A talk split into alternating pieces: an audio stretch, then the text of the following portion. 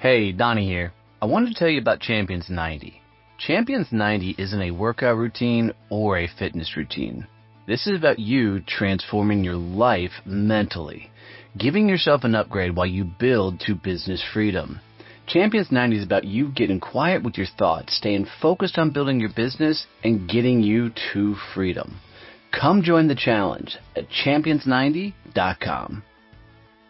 But when you really step back and start looking at people and start looking at like what they've accomplished and how they've accomplished it, I think there's a unifying theme and it's something that was like a really critical turning point for me was realizing how much your individual voice matters, how much what you think matters how much what you value matters or don't value matters and how much that influence really every aspect of what you do and how you do it and where you go with it and the choices that you make. So I think as a backdrop to where I am now and who I am and why, it's really like coming to the place in my life of what is my voice? Like what does Brock care about? What does Brock want to say?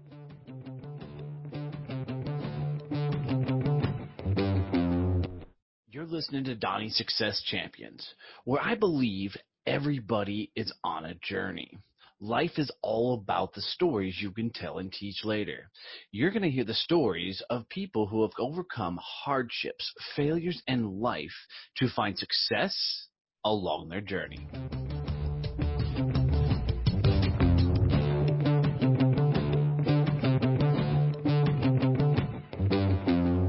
All right, guys, I've been looking forward to this one. I'm bringing on my new buddy, Brock Shinen, man. We've had a couple of conversations already. Good dude, great stories. This is going to be a fun one. I'm Donnie Boivin. This is Donnie Success Champions. Brock, my brother, welcome to the show, friend. Please tell us your story. Yeah, Donnie, thanks so much for having me, and it's awesome to be here. It, it just feels like you know this connection and just being able to kind of speak into people. They're looking for answers, right? And I think that's a big part of my story is kind of finding my voice and realizing how many people are just looking for answers, you know. So I think a big piece of my story starts with where I'm from. I'm from Barstow. It's this tiny little town out in the middle of the desert in California and I grew up there. It's totally isolated, right? And you know, you grow up, you know, building bonfires and shooting and riding motorcycles and everything. And then I, you know, kind of fast forwarding and I moved to Orange County, California. And I go to college and I go to graduate school and I go to law school and eventually become an attorney. And you realize when you come from this background, this this really small town, and everybody's intimate, and everybody gets to know each other, and then you go to the kind of the big city, and you start to realize, wow, there's a whole different value system here. There's a whole different dynamic of how people engage with each other. And it really kind of forces you to look at yourself and say, who am I? Like, what am I about? What matters to me? What do I care about? What do I want to go after? And why do I want to do that? And, and a lot of my story, you know, I grew up with my dad was a pastor and so I grew up in the church and so there's this whole faith element from my entire life that impacts everything I've ever done, all my decisions and my choices with education and job and the people that I work with and the people that I don't work with and everything in between. So for me, part of my story, I think, and I think the most valuable piece maybe for, you know, people that are, you know, interested in hearing my story would be like what did I think was the most important lesson? And I think it's really hard to to look at that. Like what is the important lessons for, you know, randomly picking this out of space of a person's life? Because there's so many different points where you change, you change directions, you change values, your your values grow, and hopefully you're always growing as a person.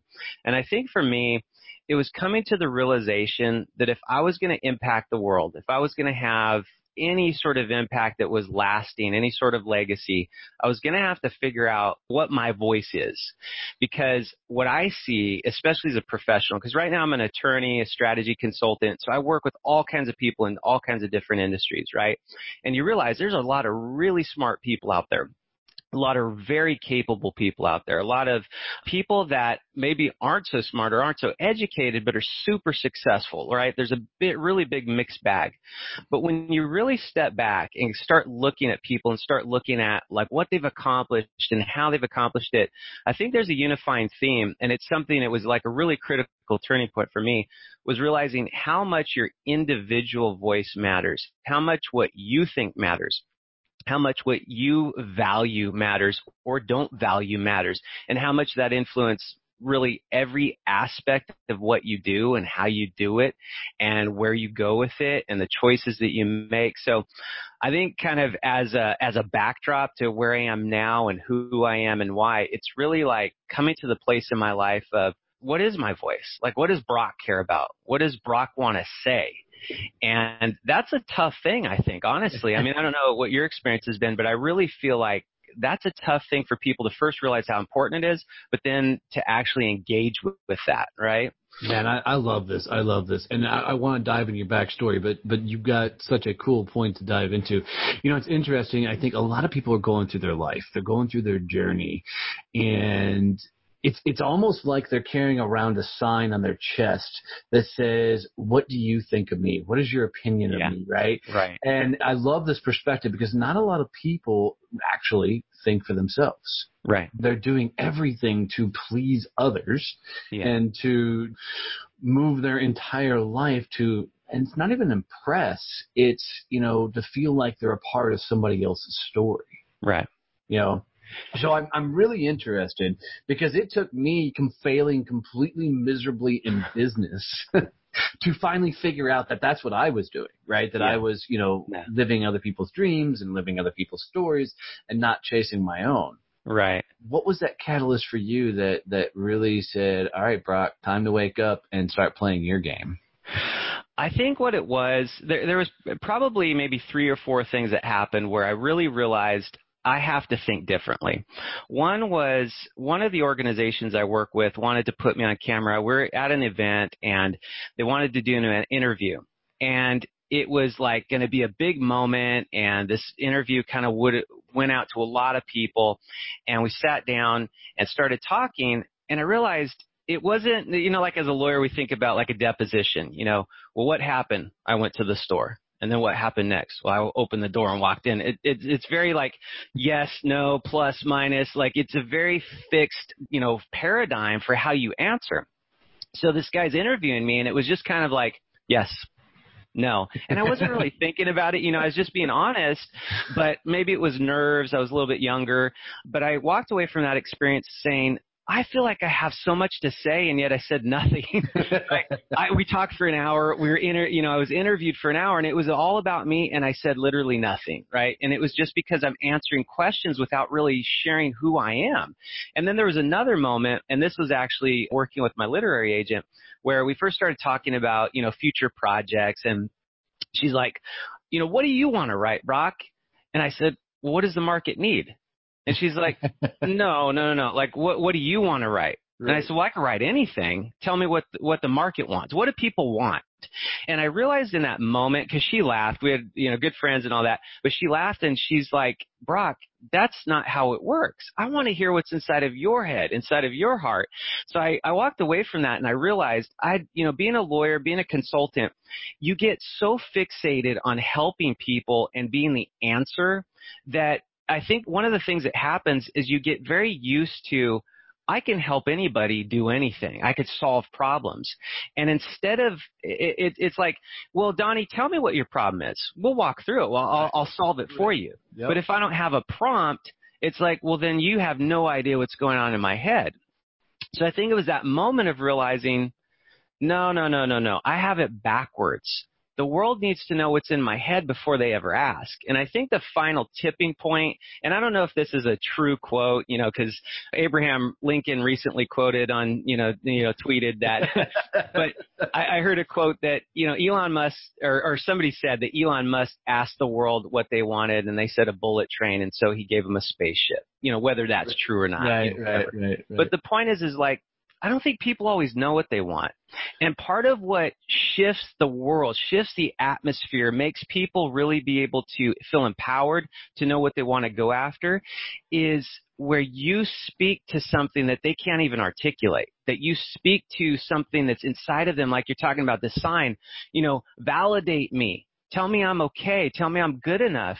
And without seeing that sign to be able to say, here's what I think. Here's what I think about the world. I think that people matter. I think that relationship matters. I think that intimacy matters. And I'm talking not just in your family life, your homes, your, you know, your wife, your kids and all that. I'm talking about in business. Right. I think, you know, we walk down the halls and we think, ah, it's, you know, Joe or Mary in accounting. Who cares about them? I don't even interact with them.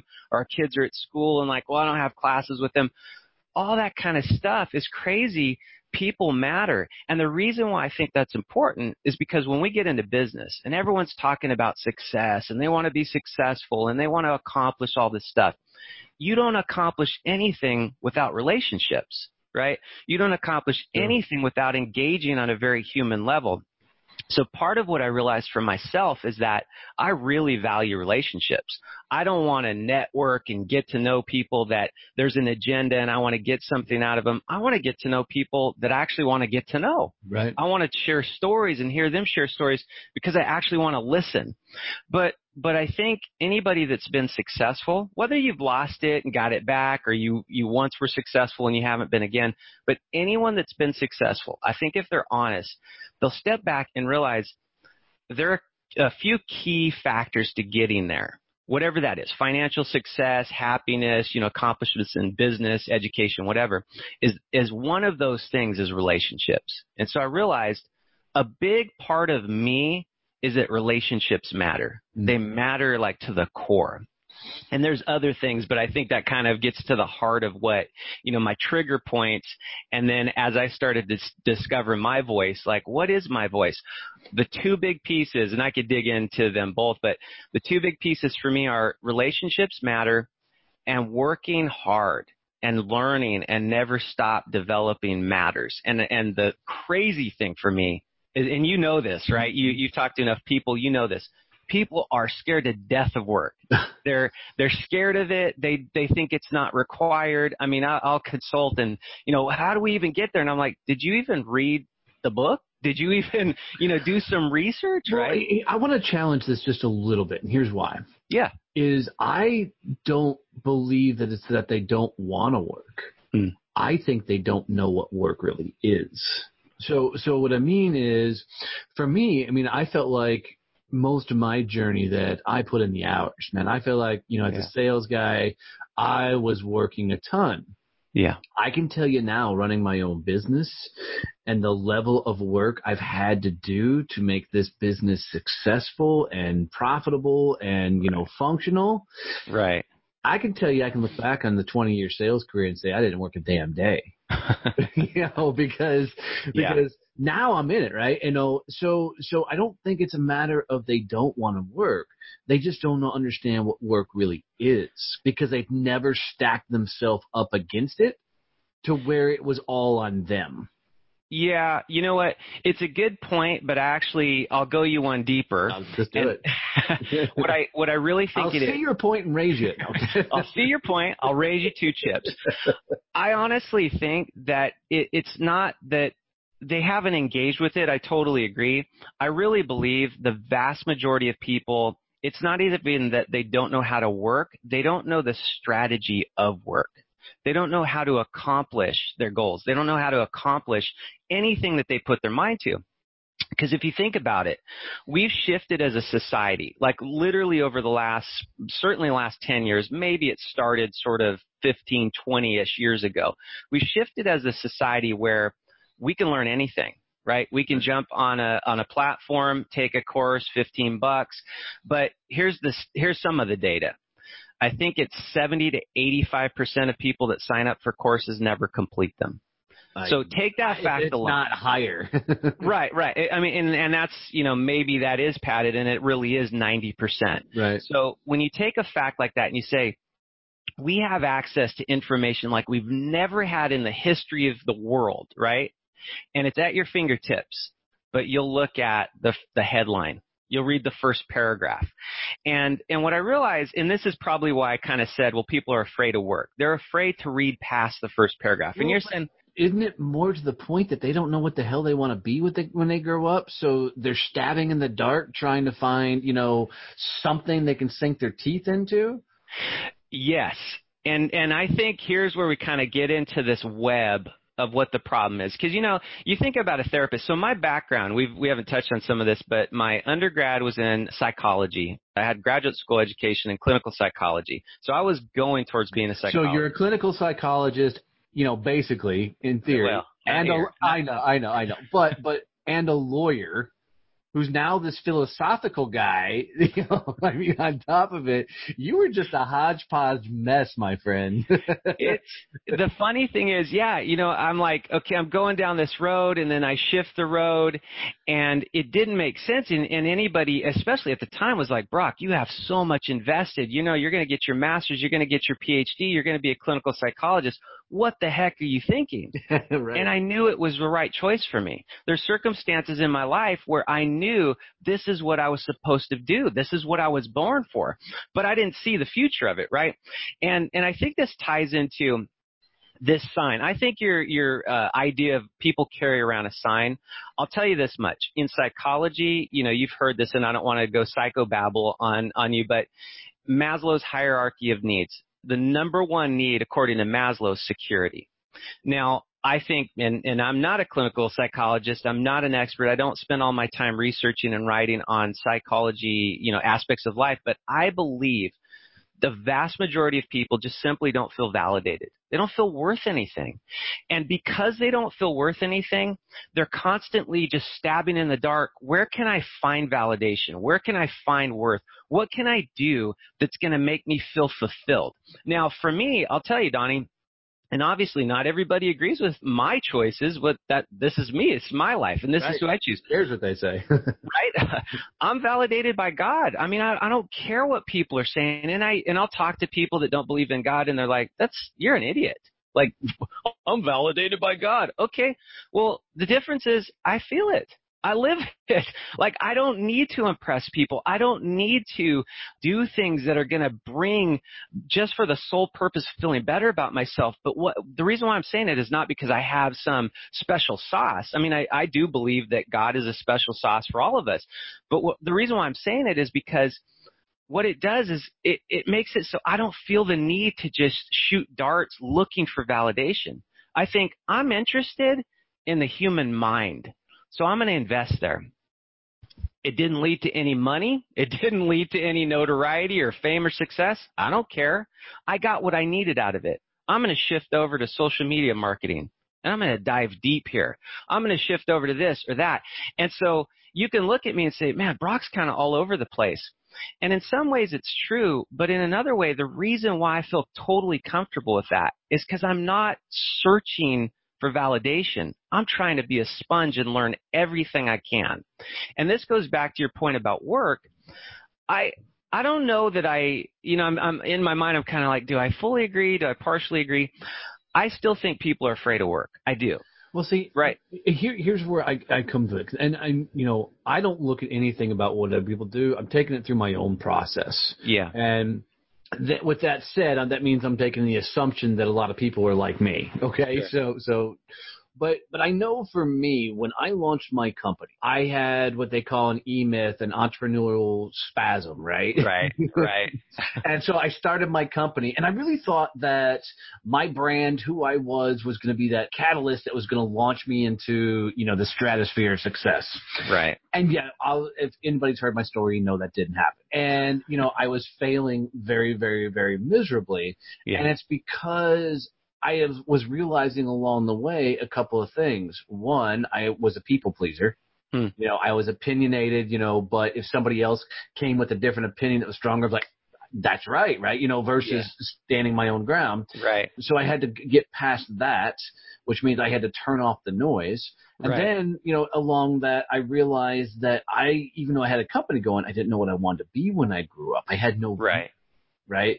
So it took me to bottom out to finally discover myself, and then that's when work began. So for me, I never bet on myself Hmm. big enough to understand what I wanted to be and who I wanted to become. If that So- makes sense. It does, but let's say that you're so if life is sort of this movie and there are a bunch of characters, you're one character. You're Correct. the guy that had to work hard to realize he didn't know what he wanted to be when he grew up and he only realized that after he hit rock bottom. But what happened, I'll tell you right now and you could tell me, what happened is when you hit rock bottom, you realized what the heck am I doing? Where am I? Why am I here? And how the heck do I get out of here? And what and I think there's something magical that happened in that moment. And I think it happens for everybody that hits rock bottom to some extent. They look up and they suddenly see this stairway and it's sort of illuminated. Maybe not all the stairs, maybe not every piece, but they're like, if I take this step, I think I might be able to, or they just start crawling, right? You're clawing out. And the reason why I'm saying this, Donnie, is because what I realized too, and another piece of how I feel my voice is really developing and who I am and what I do and why I matter is because I realize most people don't know the specifics of how to succeed in life Agree with that. Right? 100% Agree with that. they they have no mechanism. We're we're just taught these broad strokes. You know, we listen and and, and no no disrespect to people. You know, like well, I don't I don't even want to name names, but some of the big names that are out there that are Well, just go ahead, saying, Brock. Just call them out. That's fine. Just, let me just- list the people I can stand. No, I'm not going to do that. I think what it does is it gives you this feeling. You go to these events and you get this emotion and you're you're pumped up. I can do this. I can do this. And you walk out and you say, I have no idea how I'm going to do this. But I feel the feelings. I feel the energy, right? And you're in there and you're walking on coal and you're, you know, twirling fire, or jumping through hoops or whatever you, your trust falls, like all that kind of stuff. And I'm not mocking it. I mean, I- know that there's an, an element that we need motivation. But I think the, the downfall is that we have no practical steps. We have big steps. But you know, what I've learned is, you know, hey, hey, uh, Brock, I need you to do a copyright application. Real practical. Well, you jump on the website, you fill out your name, you f- complete the form, you submit it, submit your fee, you're done. Four steps. But what you realize is somebody gets into that website and they're like, is this a collective work? Is this a collaborative? Is this a derivative? Like there's all these questions that people have no idea. And I really think that's indicative of how we live our lives. We know the big steps. Like, hey, you want to become a doctor. You want to become a lawyer. Well, you do good in school. You go to college. You go to law school or medical school. You do these five things. And then poof, you're done, right? Success never happens in five big steps. It happens in 50,000 tiny little decisions and steps, right? And that's what I look at. And that's kind of where I'm at in the space I feel like I'm at right now is that I want to help people in between the steps. I want to say, okay, you know you need to get, you want to write a book. Great. How are you going to write a book? Well, I got this brilliant idea. Okay, what are you going to put on paper? Well, I want this character. Okay, let's reverse engineer. Let's talk about a story arc, right? We break it down. And, you know, same thing in a film. Same thing, you know, there's all these different contexts. And in business, well, we want to get to where we have 100,000 fans. Okay, how are we going to do that? Well, we're going to post a lot, right? There's a lot of people that post a lot and they have zero fans, right? Right. And there's a strategy to it. So where I'm at and what I think my voice is, but one of the big things I think I've learned in life is that, and I'm still learning obviously, is that most people have no clue how to take the little steps. The daily steps. And what happens, so I, I grew up hiking because I was out in the desert. I hiked a lot. I was out, out in the wild a lot, right? Never in a forest because I grew up in the desert. So I can always kind of see the the hills or the mountains that would adjust my reality like, okay, home's that way. But I've seen movies, I've been in the forest and you're like, man, if you don't know where you are, you're lost, right? If Right. you're 2 degrees off, you are lost. And that's business and that's success. And people think, well, I'm kind of headed sort of north. If you're headed sort of north, you're going to wind up east right or west or whatever so to me the one of the keys and i know this is a little bit of a jumble of your character my background whatever but what i'm what i'm really getting at is i think I think people want to be validated and I think people don't know how to get to where they're going. And I think that they believe if they got there, they'd suddenly feel good about themselves. That you're 100% there. I have a weird theory that goes along with this that people want to plateau. Hmm. They want to get to a spot to where that's it. That's Yeah. They're done working. They're done having to put it out there. And I know because I did it a lot of my journey. You know, you get to that sales goal and you're like, yes, I'm Yeah. finally done. And then you stop right. selling and holy crap, Yeah. everything's going away. Got to do it again, right? You know, and that's that's that's very interesting. And I love the tactical nature behind this of helping them find that micro steps. But you know, if someone is not working with you or another coach or, or something, you know, one on one, it's very difficult for them to find those tactical small steps Yeah. right? Because because I I'll speak again for me is you know the vision formed at the bottom of my company completely failing you know the vision started forming but i didn't see a stairway i saw just the next step Hmm. right Makes And- sense. Yeah. yeah I, I saw the next step so i took that step and Right. what I find is I, I keep taking steps forward, and those steps are continually to evolve into a company. Right.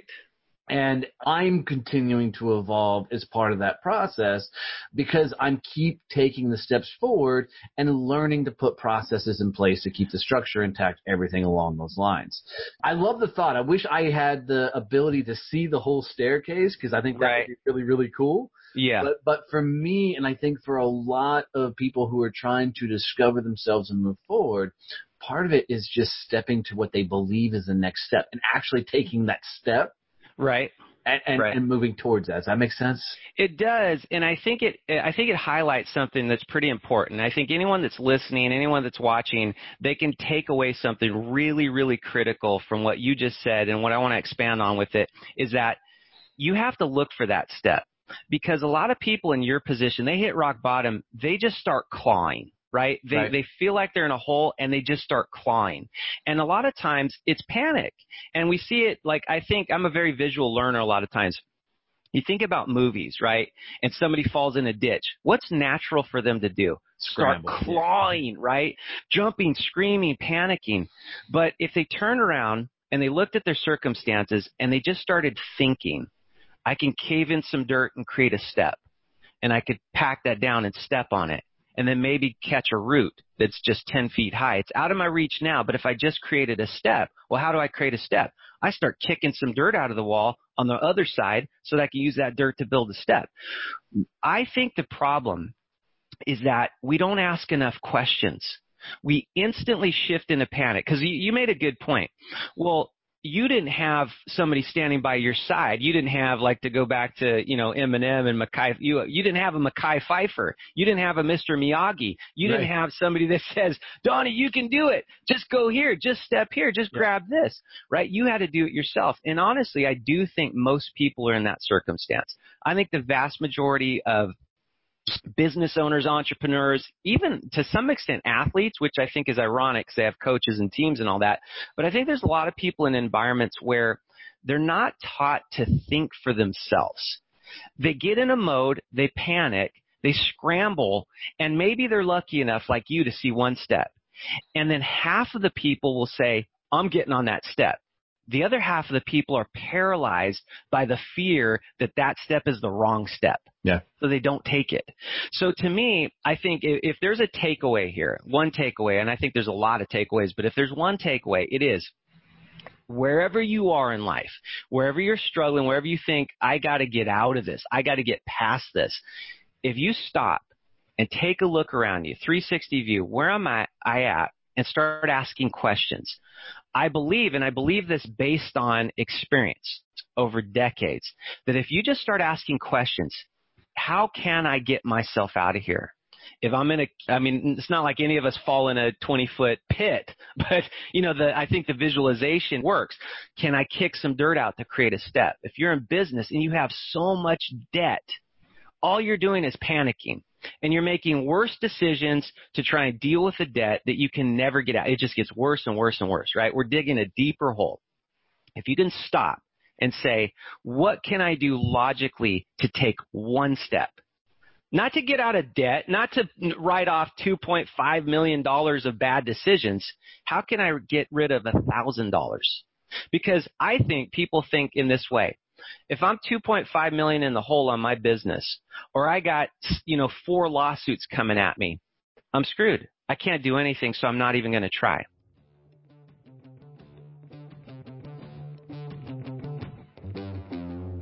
Hey guys, it's Donnie here, and I just want to let you know that we've recently launched a content development company.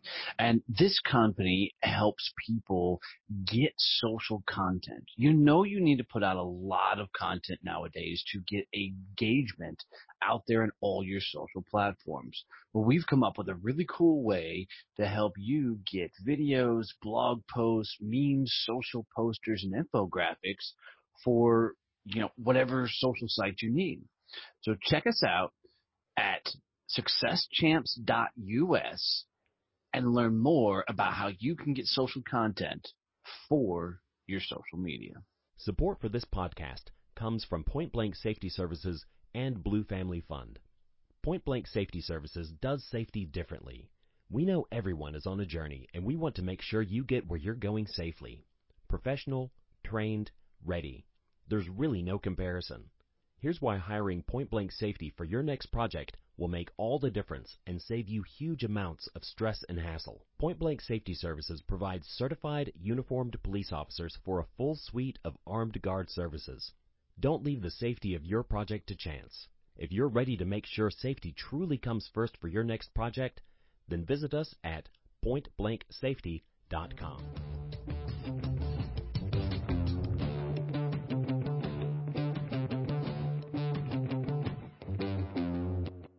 if you will try one baby step, one little thing, because I find that in, you know, I wrote a book, one of the books I wrote is about getting things done, finishing things. And I realized that most people won't break a major task into small minor tasks. Because it's a lot easier, you know, I when I was young, we got spanked. So of course I got spanked. But if he was really pissed, he'd say, Brock, go out, there's just open desert next to our house. And he would designate an area and say, pull weeds. It wasn't even our property. It was the desert. He's like, pull weeds. If I looked at this, you know, one acre area of land of filled with tumbleweeds, I'm like, I can't do it. I don't want to do it. Well, I'm going to get spanked if I don't do it, right, as a kid. But as a business person, we just see the acre of tumbleweeds and say, can't be done. If I take one tumbleweed and then another and then another and another.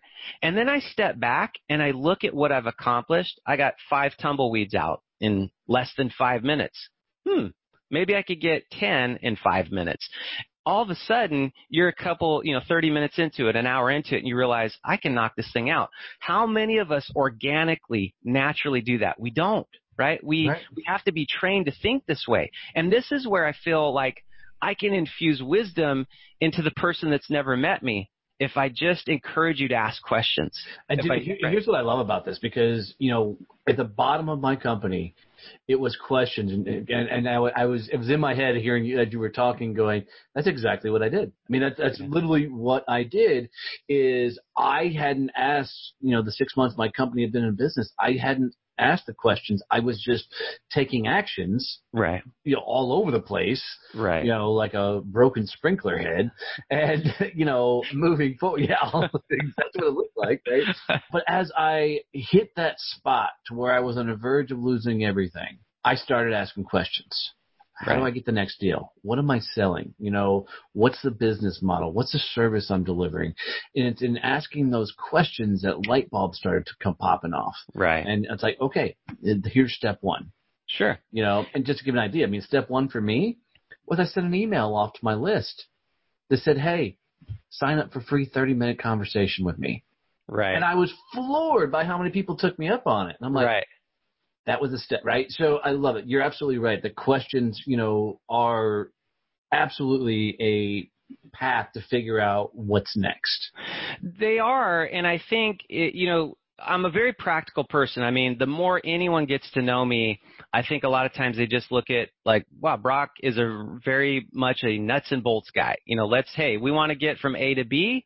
There's 20 steps in between. We're going to knock them out one at a time. I mean, that's, that's my motto. That's my theme. That's how I, you know, I wrote, so I've, I started writing around 1992 loved it. Just I just kind of fell in love with the process of, you know, writing itself, expressing myself, putting ideas on paper. So I would write just throughout the years and I went through a period of time where I was writing only short stories or only songs or only poems, only fiction novels, screenplays. I went through a period of time where I was studying, you know, screenplay writing. I only wrote screenplays. But I went through this period of time where I remember reading a book, and I think it might have been Stephen King's book. I'm not sure. He wrote a book about the process of writing. It may have been that one or another one. But anyways, I got this idea that when you set a minimum amount of time every day, it shifts something in your brain about creating a habit to get something done right? Yes. So I decided in this one year period, I'm going to give at least 10 minutes a day, which I'd never done before. I would write when I felt like it or when I had time. Now, granted, a lot of that was after work, after the kids went to bed, so I'd be writing at 2 in the morning exhausted, but I loved it and I would feel energized just by the process, right? Because I, I loved it. So I decided this year I'm going to write 10 minutes a day no joke, I wrote four complete books, and I'm not talking about ebooks that are 20 pages long. I'm talking about like 50 to 70,000 word books. I wrote so many articles, I don't even know, but it probably was millions of words that I wrote in that year. And it's just because I devoted no less than 10 minutes a day systematically every day. And what it did is it shifted my mind. And the, and, and the reason why I say this is because I think people, what'll happen is they start saying, okay, I got to ask questions. I have to ask, like, what do I really want? And Simon Sinek, I, I, I love that guy and his messaging of start with why. I think we should always start with why do you want this thing? So I want, you know, I want to reach this level of success, or I want my company to be this big, or I want to drive this kind of car, I want to have this kind of house. Why? Why do you want that? And I think if we're honest with ourselves, one of the things we find is that when we ask ourselves why, we'll realize, because I just want to be validated. I want people to think I'm, I'm good. I've achieved. I've accomplished. And if that's your motivating force, I can tell you right now, you're never going to feel fulfilled. And that's not a curse. That's a human reality. Right. Because you're, you're basically pouring water into a bucket, a cup, you know, that has no bottom right? And that, that's why everybody gets the the big houses, the big cars, the big whatever, and they get there and they're like, "That's it," you know, right? I've achieved, and they feel empty. That that's the exact exact thing that happens. It is. And I think if you if you could back up in your journey towards whatever it is you're trying to accomplish, whatever and, and you know, when we talk about success, I think people are always thinking like the default thought is Lamborghini, Ferrari, you know, 10,000 square foot mansion, whatever. I'm talking about just even happiness. Like, if your idea of success is just being happy, like, I love to fish. I don't get to fish a whole lot because there's, uh, you know, I don't, I don't create enough time and bandwidth for me to do that. But if that is my idea of success, I need to build around that. And the reason why I bring this up is because I think starting to ask the questions is critical but I also think it's sort of base level, lowest common denominator. Step back and start asking yourself questions. What do I want and why do I want it? But I think what has to happen next is we actually write it down and say, these are the things I want, and this is how I think I need to get there. Because I think something else, I, I really believe that there's this process, and it's almost like magic. And it's weird because you don't think magic doesn't happen, and I'm not talking about real magic. I, I just, there's something magical in the brain that happens. You write it down, and your brain tells you, this is now real. Are you going to commit? Are you going to not commit? Are you going to do what it takes to work towards this or not? As soon as you put it on paper, there's something that happens that obligates you to take responsibility, which is one of the reasons why I think a lot of people don't want to write anything down. Or if they do, they want to, well, that's for, you know, we'll hire somebody to write a business plan or a mission statement because you don't ever have to own that. A 40 page business plan, an amorphous, generic, we want to be the best sales company on the planet. You don't own that, right? All right. I'm going to challenge this a little bit because okay. this is a big belief of mine. I believe goal setting doesn't work. Okay. At all. And I think goals actually demotivate people. Interesting. Okay. Yeah. So, because what happens is, is most people will set a goal, Okay. and they set a goal that, that to your point, they already believe they don't get, they can't accomplish, they can't achieve, right? Good point. Uh, and so they're automatically demotivated. What I do point. believe is people should have a vision, right? They should have a trajectory of where they want to go. And then they should create milestones along the way, an incremental growth. And hear me out. And I love this. So take it into a sales role. Let's Okay. say you average $10,000 a month in sales. Okay. Right. What a lot of rookie salespeople would do with me is they they would come to me the next year. You know, that year they did one hundred twenty thousand dollars in sales. They'd come to me the next year and they would say, "Donnie, I'm going to do a million dollars next year." Right. Okay, based on what? They're like, Right. I'm going to work harder. I'm like, yeah, that- that's not going to work, right? And in their mind, that million dollars is like this astronomical feat. Right. Right. So I would change that to okay, instead of trying to aim for a million dollars, you've been doing ten thousand dollars a month. Let's see if you can get to eleven. Right. Let's get to eleven, and then let's see if we can do 11 two months in a row. And then we do that. Let's see if we can get to twelve. Right. Then we get to thirteen, and then Right. we get to fourteen. And what I found is by teaching people milestones, Right. it forces them to your point take the steps to Yes. keep moving forward Yes. and then they start evolving and becoming a whole new person in what people have to do Right. Um, so so i really struggle with this whole goal setting mantra that's been around since i've read my first help self help book at 22 years old right they're like goals Right. goals goals goals like, Right. it's not goals. It's it's having a vision and then, you know, doing what you like to do, breaking down the small steps. But it's really it's about let's just get to the next level. you and I are probably saying the same thing with different words because this is this is my point I was trying to make earlier that really lines up with what you just said is that people don't accomplish their goals because it's it's A to B. Everything in between is what matters. Right. they they look at B and like you said they're never going to accomplish it. I'm at 10,000 a month and I want to get to a million annually. That's a big jump right so that goal fails so it demoralizes them it demotivates them like Comes their own self fulfilling right. prophecy, right? it is. And it, and it, the starting point is because first of all, that goal wasn't realistic. And it wasn't realistic not because they're not capable, because it wasn't based on reality. So goals have to first and foremost be based in reality. So I can say, hey, you know, I want to have a $50 million a year law practice. You know, well, that may not be realistic unless I hire a lot of people, right? And take on a lot of money and a lot of new clients. It would change everything that I do. So if I say, sure, I want, I want to make 50 million this year, that's unrealistic. But it could become realistic if I say, now here's how it becomes realistic by step one. I need to go from a hundred thousand a month to a million a month. Well, how am I going to do that? Because that's a big jump, right? It's a smaller jump than a hundred to fifty million, but it's a much smaller jump. How do I get from a hundred grand to a million? Well, can I increase sales? Can I increase marketing? Can I, you know, what can I do? I mean, ultimately, that's what we're talking about. And I think that's where you're saying the benchmarks. What I'm, I think my language, I'm saying the strategy that it takes. It's like on a ruler to get from one inch to 12 inches. There's a lot of lines in between. Every single one of those lines between the zero and the 12 inch mark on a ruler represents a decision, a piece of action, a relationship, a, a switch, a pivot, a sale, something that will get you towards there. But people fail because they see vision without the steps to lead to it. I agree. And the only thing that I would tweak on that, for from my perspective, you know, if I was taking that and owning that thought process, which I really enjoy, Yeah. is instead of going, can I get to a fifty million dollar company, and I'm doing one hundred and twenty thousand a year or whatever, Yeah. I'm going to go, okay.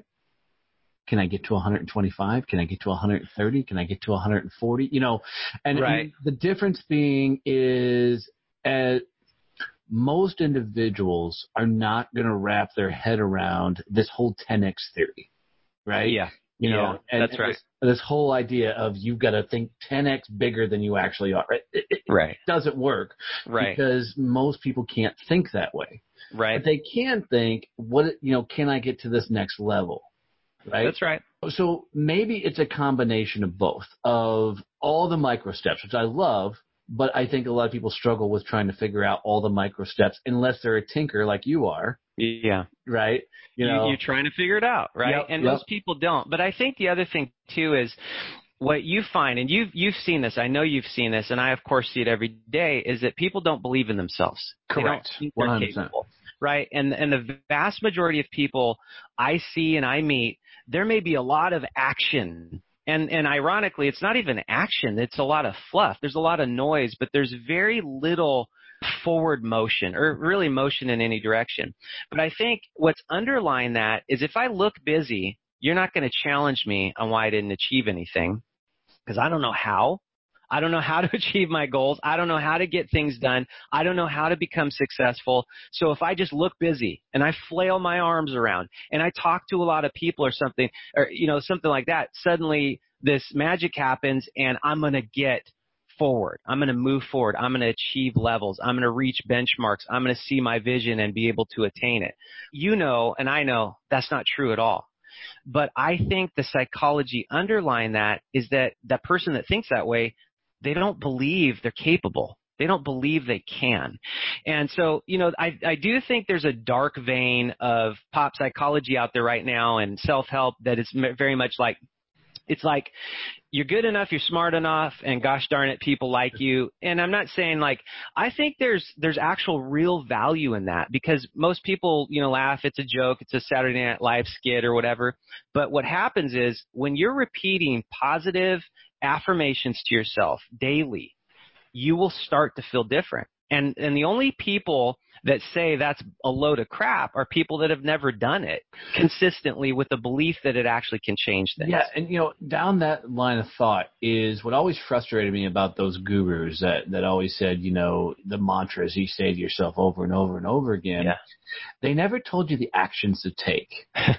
They Right. always say, you know, say you love yourself, say you love your job, say you're Right. This, but they Right. never take you tell you to okay, get to work, you know, do this, Right. take this step, and move that step. So, I think people looked at it from two ways. They, they looked at it from the perspective of I feel good hearing somebody else tell me that's how I found success.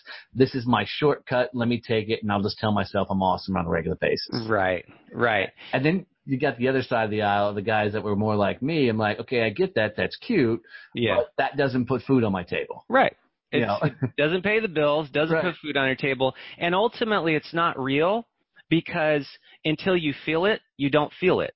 Absolutely. right and so so for me and this is you know this is something that's always been a little tricky is like how does how does my faith work in a world that you know largely doesn't care about faith doesn't care about god or disregards it or think it's hokey or whatever see for me I feel like I know what my foundation is. And these aren't struggles. I have other struggles for sure. And there are a lot of things that I, you know, obstacles that I have to work hard on. But that feeling of worth and validation is not one of them because I know where I'm rooted and I know, I know what guides me and I know why I'm valuable. And, and I think that a lot of people that they just don't feel that value and it infuses into every decision they make so that if they say i have vision for this thing. I want to accomplish this and even if it's a reasonable goal i'm at a 100 grand i want to go to 125 grand you and i would say hey that's reasonable that's doable. Not by next week but maybe a year or maybe six months but you know it, it's got to be reasonable. People will look at that goal and say i don't even know how i made a hundred right? Sure. They undermine themselves in the process of saying, I want to make more. They're telling themselves, I don't even know how I did what I've already done. I didn't have the capacity. I didn't have what it takes inside of you, the motivation, the understanding. I think a lot of people think they got lucky or, you know, the door swung in their way. And what happens is that kind of belief totally undermines your ability to keep pushing forward, even on tiny benchmarks that are otherwise achievable. It's just like my example of writing 10 minutes a day. How am I going to write 50,000 words in 30 days? Impossible. I wrote a 70,000 word book in 30 days when I just I just went off. I was writing. I mean, I just fell in love with the process, and I was writing. Yeah, my brain just melted with you saying that. Just so you know, it's. I mean, that was a crazy time. I had a, actually, I think, is when I, I ruptured one of my Achilles, so I was on the couch and I'd be awake at like two in the morning. So I was just like. So guys, if totally. you want to write seventy thousand words in thirty days, break your Achilles. yes, basketball, weekend warrior. That's your way to go. No, it's. I, I really think that it's important for anyone that wants to improve their condition, wants to improve their situation in whatever capacity. You know, we've talked about identifying whether it's goals or visions, you know, benchmarks or measurable steps, action steps, baby steps, whatever we call it. You know, I think being realistic is another huge key is like when you set goals for yourself, when you set vision for yourself, when you see what you want to be doing or where you want to be, it's got to be realistic. But here's the problem with being realistic is that if we don't feel good about ourselves, if we don't think we're capable, if we don't think we're smart enough or educated enough or experienced enough, our quote realistic goal is really unrealistic because it's negative, right? We, we always think unrealistic goals are like a hundred grand to a million. Unrealistic goals are also a hundred grand to 115. That's too small. Jumping from 100 grand to 115, 115 grand is too small. It's unrealistic also. Of course you can do it. But if you think that you're going to struggle to add 15 grand over a measurable, reasonable amount of time, there's probably something inside of your head that's telling you you're not capable. Mm. And, and so I think part of what has to happen is you have to look inside of yourself and say, how do I feel about myself? Like what, forget my goals, forget where I want to be. How do I feel about myself? And if you're looking at, man, I don't, I don't trust myself. I don't trust my judgment. I don't think I'm good enough. I don't think I'm smart enough. I don't think I'm experienced enough, educated enough. I think that's the problem that's going to keep all of these other practical steps from working. You have to know that you can. You have to believe that you're good enough. You have to know that you're validated and worth it without anyone telling you that without any accomplishment telling you that. God, we could keep talking for hours, Brock. You know, and the only thing I want to say to that is I heard that my entire life growing up is is you know, mm. and I never once did not think I wasn't good enough, right? I I never believed that I wasn't good enough, right? Right. But I, I can tell you that as I went through my journey, I never had those thoughts run through my head that I wasn't fast enough, strong enough, good looking enough, whatever. Right? Yeah. Until I started my own company and hit rock bottom, did I realize that I was having those type of thoughts, right? Right? Because it took me getting punched in the face by life to yeah. start figuring out that I wasn't thinking for myself. Right. And right. I think it's more than just realizing that you have to think your own thoughts. I think you have to step into it. I think you're right I, but I do think there's a somewhat objective measure that's happening around you. Like if you go back before you hit rock bottom, now I could be totally wrong. You and I don't know each other well enough and I don't know your background well enough to know, but I'm going to, I'm going to speculate that if you go back to your life pre rock bottom, you're going to see there were some people in your life that you knew or that any reasonable person would say they're probably not the best people for you to be hanging with. True. You were probably in environments that you knew were not good. And I'm not talking about, you know, strip clubs or whatever. I mean, even if it was just like, you know, um, I stop by the hotel bar and, you know, get my whiskey before, you know, whatever. I'm not, I'm not, I'm not focusing on that. My, my point is, is that I think you could have taken an objective measure of your life before you hit rock bottom, even if you didn't feel anything negative and say, any reasonable person would say, I probably am surrounded by morons. I'm drinking too much, smoking too much. I'm, you know, just wasting time. I mean, I'll tell you how many people I work with. This is insane to me. How many people I work with that are spending hours and hours and hours just on YouTube, social media, blowing all of their availability of bandwidth to actually do something with their life. They're watching TV. They're, you know what I'm saying? And I think those signs, uh, my guess is, Donnie, is that those signs were probably there because I, I just see them. And everyone that's struggling with this, it's like the uniform signs are there. You're surrounding yourself with the wrong people. They don't believe in you. They're discouraging you, right? Yeah, but I agree that they were there. And, but if you don't know hmm. that that's a bad thing, that that's a misguidance, if that's not something, an environment you should be in, you're Yeah. not looking for that out. So let me let, let me I don't want to talk over you, but let me hit that point. So if I told you, Donnie, wh- whoever, I- you know, it's not Right. just about you, like whoever, you don't know whether your life is good or bad. Because I think if you know it's bad, then there's the answer. If you know it's good, there's the answer. But if you think it's good and you're not sure, let me ask you this question. Or let me make a statement and just accept it as truth for the purpose of this discussion. You are the average of the five closest people around you. 100%. If that is a true statement, take a look around you. Here's the difference. And I, I agree with that. Jim Rohn's philosophy is a beautiful philosophy that will live on for years, right? It's, it, Which I disagree with, but I'm saying it anyways. okay. But the trick with that statement yeah. is yes, you become the people you hang around with. Okay. Yeah. True statement. Until you discover what you're made of. Yes. Or made Because- four, maybe. Yeah, because because I'm going bigger in my life than I ever gone, and doing things bigger than I ever thought. I had dreams of doing, but didn't know I was going to accomplish. Right. Speaking in foreign countries and being on bigger stages and doing those type of things. Yeah. But I still have the same friends. I still have the same people that I'm close to. The relationships are a little different. They're Right. a little bit evolved. Right. I'm not any longer trying to take them on the journey with me Yeah. which was a thing that held me back that I learned. But I've evolved and changed and am not allowing that to influence my life.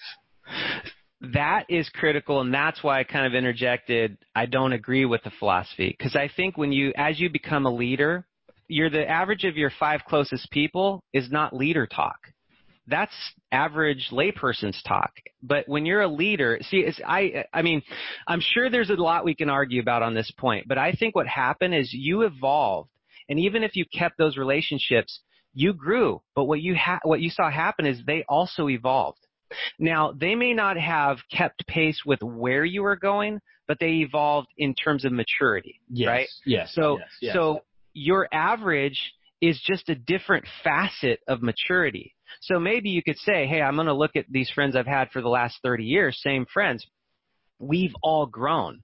The difference would be if you're the only one that's grown and none of them have grown and you're still hanging out with them. They're still doing the same, you know, shenanigans that they did Yes. 20 years ago. That's a different issue. But what you just described is we had a group of friends that evolved. Whether we're, you know, you're not taking them on your journey, which I totally understand. And I, and I've seen that too is like part of what I think is leadership development is you realizing that you're always going to have people around you, but not all of them are on the same journey as you. And there's a leader I won't name, but there's a, I was told by the son of this leader that this leader had the philosophy that everyone here is going to help me get where I'm going. but then I've had a, another son of a great leader that said that leader's philosophy was, I'm going to help bring everybody with me to where I'm going. I mean, that's, I think that's a powerful perspective, but I also think it relates to who you're spending your time with and how you're engaging with them. But I think you tapped into a leadership conversation mm-hmm. because in the process of you evolving and growing, you became a leader. Somewhere along the line, your, your switch flipped. You pivoted and you maybe didn't even pinpoint it, but you suddenly became, or, or maybe it's more, it's not so much that you became a leader, it's that the leadership was unlocked in you. And you mm. began to evolve in a way where you could be on your journey and you know that you're surrounding yourself with people that that are evolving too. Because my guess would be if if some of them weren't evolving you'd either say something to them distance yourself from them engage with them to help them evolve something would happen right and and that's that piece right there donnie is you know going back to the you know you're you may not always realize that you're in a spot where you think you're healthy, you think you're growing, you think you're on the road to success. And my point is, I think there are objective measures that if you'll step back and be honest, you'll see, man, probably not. But you hit rock bottom and started evolving and growing and clawing your way out and taking action. Most people are scared to death because they don't feel good about themselves, they don't believe they're capable, and they don't know how. So how do you how do you overcome those things? Like the how part in my mind, there's no recipe. I mean, you look at like uh, Gary Vaynerchuk, you know, or Mark Cuban. Like, how did they get where they are? Well, we can read their biography, but I think you and I, and I think a lot of people would understand that's not really how they got there you know, Tony Robbins will tell, like I hear a story all the time about he was in this restaurant, he had like his last two bucks or whatever, and he saw some kid taking out his mom and he gave it, like, I, I don't remember the whole story, but kind of he gave his last two dollars to this other kid and empowered him. And that moment is a turning point, right? It's a shifting point. And you're like, where does that, well, right, for, for Tony, that's in his books, that's in his materials, because he realizes the power of that moment. Yeah. But for the vast majority of people, you know, how did Steve Jobs get where he is? How did Jeff Bezos? How did, you know, all of these people that you would say, oh, they're ultra successful. You know, I would love to have something like that or be something like that. It, it comes down to you're going to have to look at where you are and be real and be honest and really have some introspection to say, okay, this is what I want. This is why. And these are the steps I think I need to get there. Dude, this is awesome. And man, we really could speak forever, but we are stacked up against it, man. man, I've enjoyed the hell out of this. I'm I'm gonna bring you into one of my Facebook groups so you and I can really dive in and continue Great. this conversation. I think the the champions that hang out and they will really geek out on you. Really quick, how do people find you? What's your website and stuff so they can check all your books and everything? brockshinen.com, B-R-O-C-K-S-H-I-N-E-N. That's and then one. I want to leave on this final word. If you could leave the champions that listen to this show with a statement, a quote, a phrase, something they can take with them on their journey, especially if they're stacked up against it, what would be that quote or phrase you would say? Remember this. That's a tough one. There's so many, but I, I saw one this morning. I actually posted it this morning, and I'm going to be paraphrasing, but basically, a person that holds a cat by the tail is going to learn from experience in a unique way that no one else is going to learn from. And I and I saw that quote, and I'm like, we learn from the fire we mm. learn and we grow and we evolve from the fire. So that's my quote for you. Awesome. Brock, brother, I really, really appreciate this. Looking forward to continuing this conversation, man. Thanks so much for doing it. Yeah, same, same. Thank you.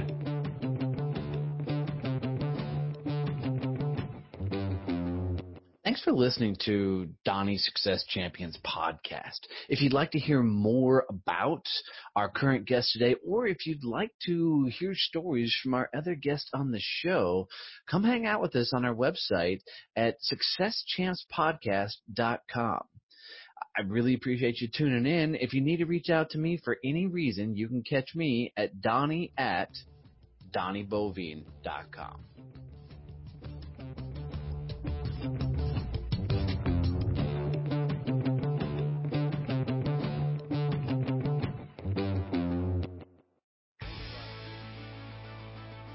Kevin and I have a lot of fun each week recording these episodes and sharing our best thoughts and ideas with you all. Man, we're just proud to to have you guys as listeners always tuning in. And we really appreciate the messages. We get the DMs, emails, and the likes from you guys with questions and ideas for future shows, and that just means the world to us. We really are changing how the world networks. We've poured our heart and soul into Success Champions networking, and it continues to grow.